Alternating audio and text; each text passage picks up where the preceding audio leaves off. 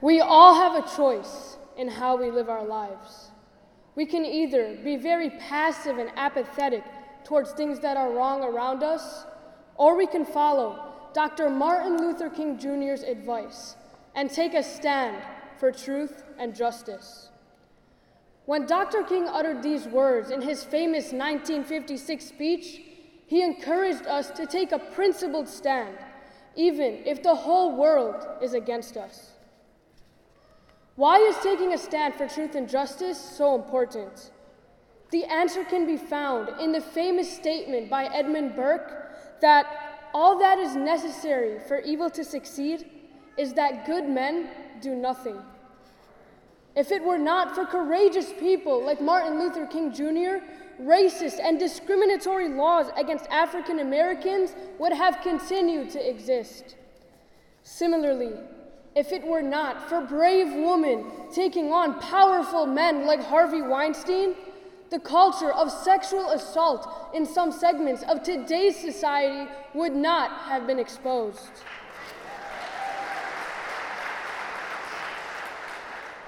We all have an obligation to stand up for truth and justice, regardless of who is being targeted. As a Muslim, I stand against all those who commit violent and senseless attacks, falsely associating them with Islam and Muslims.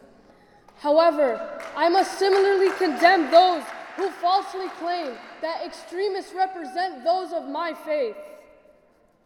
Standing up for justice means treating people of all races, religions, ethnicities, identities, and backgrounds in an equal manner.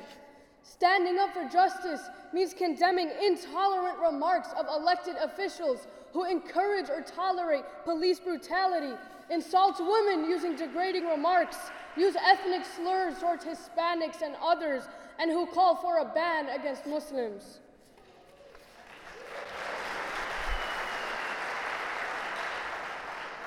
It is disgusting to hear the hateful remarks and proposals being promoted by leaders of our community. If it's an African American, more cops. If it's a Hispanic, build a wall. If it's a Muslim, travel ban. But if it's none of the above, even if the person happens to be the deadliest mass shooter in the history of our country, the only proposal is to send thoughts and prayers to the victims.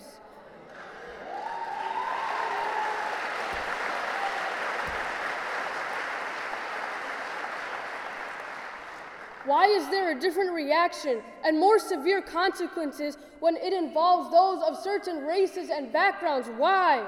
I believe that the primary aspect of standing up for truth and justice is the ability to stand up for what's right and what's wrong in every scenario. A 2017 study by a California Senate leader found that since 2008, attacks by right wing extremist groups have outnumbered attacks by those claiming to be Muslim two to one. This study reaffirms that every segment of society has its good and its bad. Judging must not be based on one's appearance or background, but rather solely on one's actions.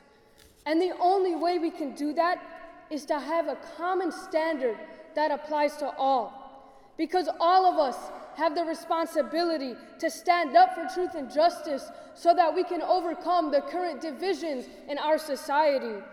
It is the many divisions among ourselves that separate us. But if we unite, then we will be able to have a fair and just system that respects our differences and celebrates our diversity. Thank you.